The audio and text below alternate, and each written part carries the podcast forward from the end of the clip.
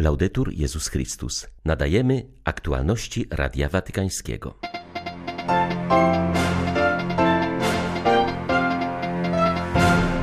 Wirtualny świat nigdy nie zastąpi piękna spotkań twarzą w twarz. Jednak musi on być zamieszkiwany przez chrześcijan, napisał Franciszek we wstępie do książki o Kościele w świecie cyfrowym.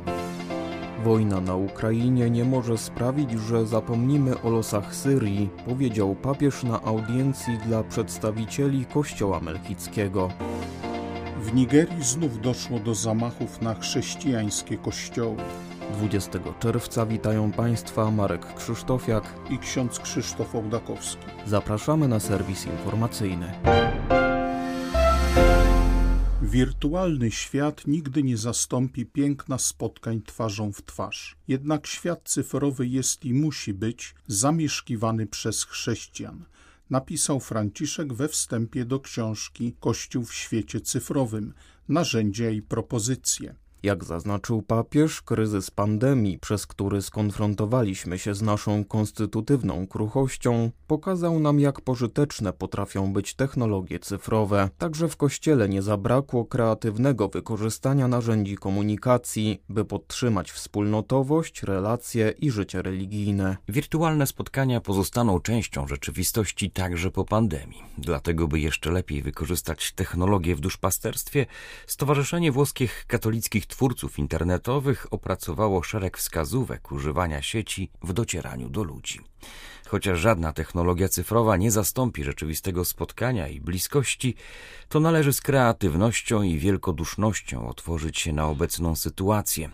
Hojności i spontaniczności, które charakteryzowały fazę kryzysową, musi teraz towarzyszyć odpowiednie szkolenie, podkreślił Franciszek. Papież stwierdził także, że konieczność uczenia się nowych sposobów komunikacji odnowi być może komunikację jako taką, przy czym szczególną rolę mają do odegrania ludzie młodzi. Być może oni będą mogli jutro stać się protagonistami nowych form komunikacji społecznej, bardziej ludzkiej, bardziej zdolnej do słuchania i prawdziwego dzielenia się, napisał Franciszek, choć czasem wydaje się, że internet zdominowany jest przez fake newsy i najgłośniej krzyczących, może być on także przestrzenią słuchania i spotkania. Nie możemy pozwolić na wyrwanie z serc Syryjczyków iskierki nadziei, powiedział papież do delegacji synodu greckiego melchickiego Kościoła katolickiego. Główną siedzibą tego kościoła patriarchalnego jest Antiochia w Syrii. Ojciec Święty wspomniał, że każda wspólnota chrześcijańska jest wezwana, by świadczyć w obecnych czasach o Chrystusie, który wzbudza przez swego ducha wiarę i ją udoskonala. Papież nawiązał do wciąż trwającej wojny w Syrii. Dramaty ostatnich miesięcy, które ze smutkiem zmuszają nas do zwrócenia wzroku na wschód Europy, nie mogą sprawić, że zapomnimy o tym, co od 12 lat dzieje się na waszej ziemi.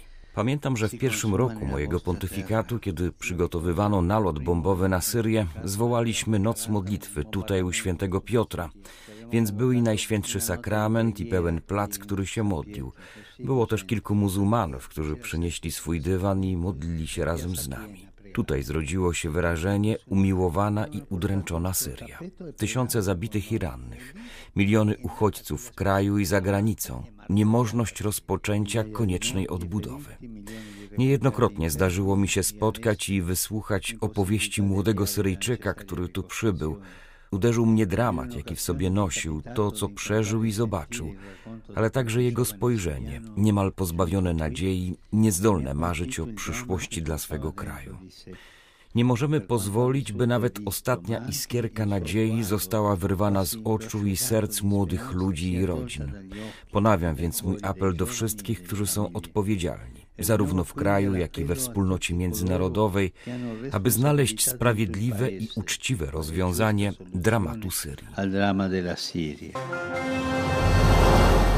Kiedy w sobotę rano zostałem przyjęty przez papieża, musiałem mu powiedzieć, że sytuacja w Syrii jeszcze bardziej się pogorszyła, choć trudno to sobie wyobrazić. Mówi w rozmowie z Radiem Watykańskim kardynał Mario Zenari, który od 13 lat jest nuncjuszem w Damaszku. Kardynał Zenari podkreśla, że Syryjczycy żyją jedynie dzięki pomocy humanitarnej. Tymczasem potrzebne są decyzje polityczne, zniesienie sankcji europejskich i amerykańskich, które uniemożliwiają odbudowę i powrót do normalnego życia. Teraz, kiedy wybuchła wojna na Ukrainie, a Syria opowiedziała się po stronie Rosji, będzie to jeszcze trudniejsze, mówi kardynał Cenari. Mieliśmy już kryzys zanim wybuchła wojna na Ukrainie. Dotyczy to w szczególności dostaw żywności, ale mamy też oczywiście problem sankcji. Mieliśmy nadzieję, że zostaną zniesione. Jednak sytuacja polityczna Syrii się pogorszyła. Mamy tam bowiem rosyjską armię, która uratowała ten rząd. Syria zajęła więc stanowisko w kontekście międzynarodowym w tej wojnie na Ukrainie i to pogorszyło jej położenie. Zniesienie sankcji stało się jeszcze bardziej problematyczne, a te sankcje są wielkim obciążeniem.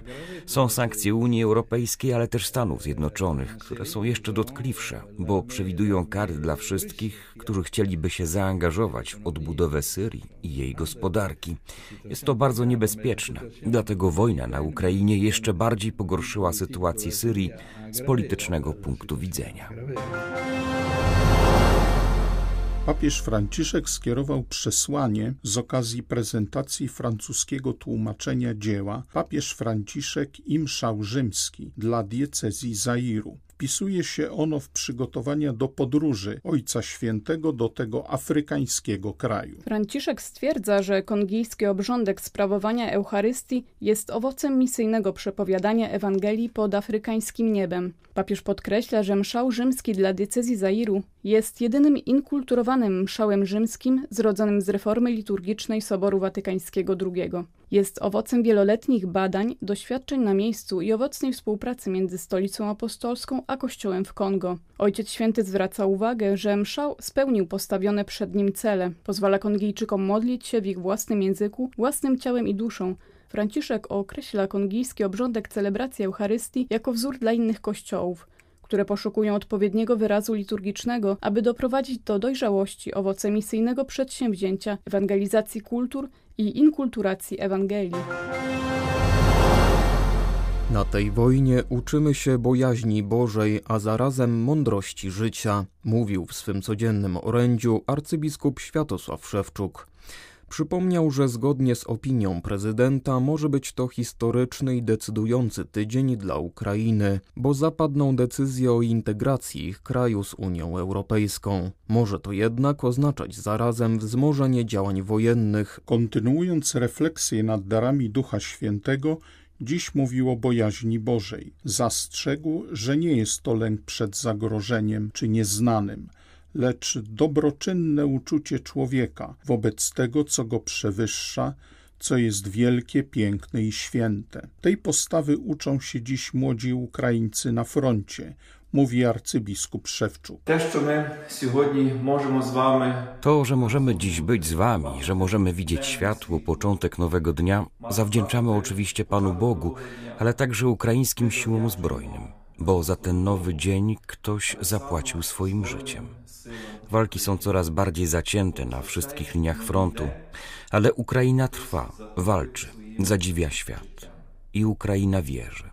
Wierzy w Boga, a także w siłę dobra i prawdy. I dlatego Ukraina znajduje siłę do przeciwstawienia się złu i nieprawdzie. Dary Ducha Świętego uwrażliwiają nas na to, co nadprzyrodzone, na Boga, na świętość. Prosimy dziś Pana, abyśmy byli na Niego wrażliwi. Nasi żołnierze uczą nas tej bojaźni Bożej, bo mówią, że na froncie nie ma ateistów. Gdy nasi synowie i córki Ukrainy stają tam w obliczu śmierci, czują obecność wszechmogącego wielkiego Boga. Czują strach, ale mają też bojaźń wobec wielkiego i świętego Boga, który jest bliski i tak uczą się mądrości życia. O Boże, błogosław Ukrainę. O Boże, daj nam odczuć Twoją obecność wśród nas. Uczyń nas wrażliwymi na poruszenia Ducha Świętego, które zsyłasz w nasze dusze. Pozwól nam iść za Tobą, gdziekolwiek nas poprowadzisz. Boże, ratuj synów i córki Ukrainy. Bądź z nami. Bądź razem z nami. W Nigerii doszło do kolejnych zamachów na chrześcijan. Terroryści zaatakowali w niedzielę dwa kościoły w północno-zachodniej części kraju. Zginęły trzy osoby, zaś wiele zostało rannych. Tym razem atak przeprowadzono w rejonie Kajuru w stanie Kaduna. To drugi atak w tym regionie w ostatnim czasie. Co najmniej 32 osoby zginęły podczas podobnego ataku w zeszłym tygodniu. Z kolei od napaści na kościół świętego Franciszka Ksawerego w Owo, w którym zginęło ponad 40 osób, minęły zaledwie dwa tygodnie. Obecnie akt terroru był wymierzony w cztery wioski, w wyniku którego uprowadzono ponad 35 osób i zniszczono wiele domów. W wiosce Rubu napadnięte zostały także dwa kościoły, protestancki i katolicki. Napastnicy otoczyli je, po czym wtargnęli do środka i zaatakowali wiernych. Zabitych zostało trzech katolików, zaś wielu doznało uszczerbku na zdrowiu. Chrześcijańskie Stowarzyszenie Nigerii potępiło niedzielne ataki i stwierdziło, że kościoły w Nigerii stały się celem grup zbrojnych. To wielkie nieszczęście, że choć jeszcze nie wyszliśmy z żałoby po tych, którzy zginęli w Owo dwa tygodnie temu, w Kadunie doszło do kolejnego ataku, powiedział rzecznik stowarzyszenia.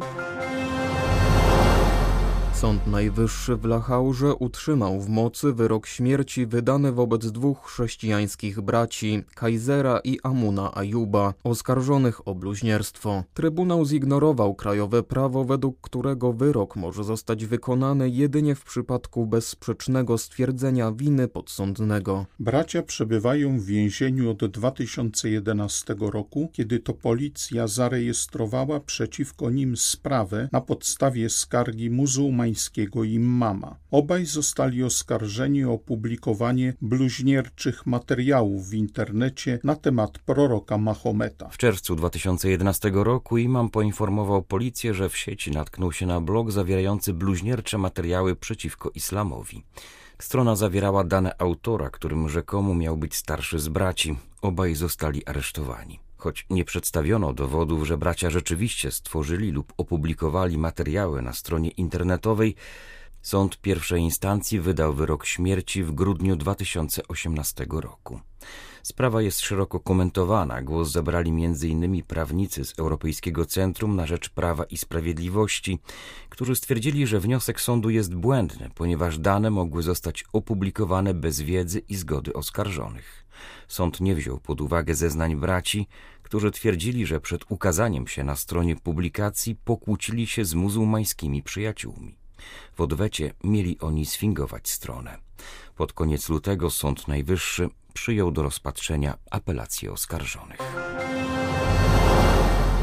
Dzisiaj obchodzony jest ogłoszony przez ONZ Dzień Uchodźcy. Jest on wezwaniem do przyjęcia i integracji osób zmuszonych do opuszczenia domów. Jednym z wielu uchodźców przybyłych do Włoch jest Antoine, Syryjczyk, który dziś pracuje we włoskiej firmie Sky. Udało mu się to również dzięki tym, którzy potrafili rozwinąć sztukę przyjmowania, do czego wielokrotnie wzywał papież Franciszek.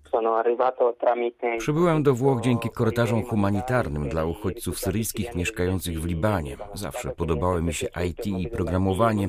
Zrobiłem w tej dziedzinie pierwsze kroki studiując fizykę na Uniwersytecie w Aleppo w Syrii.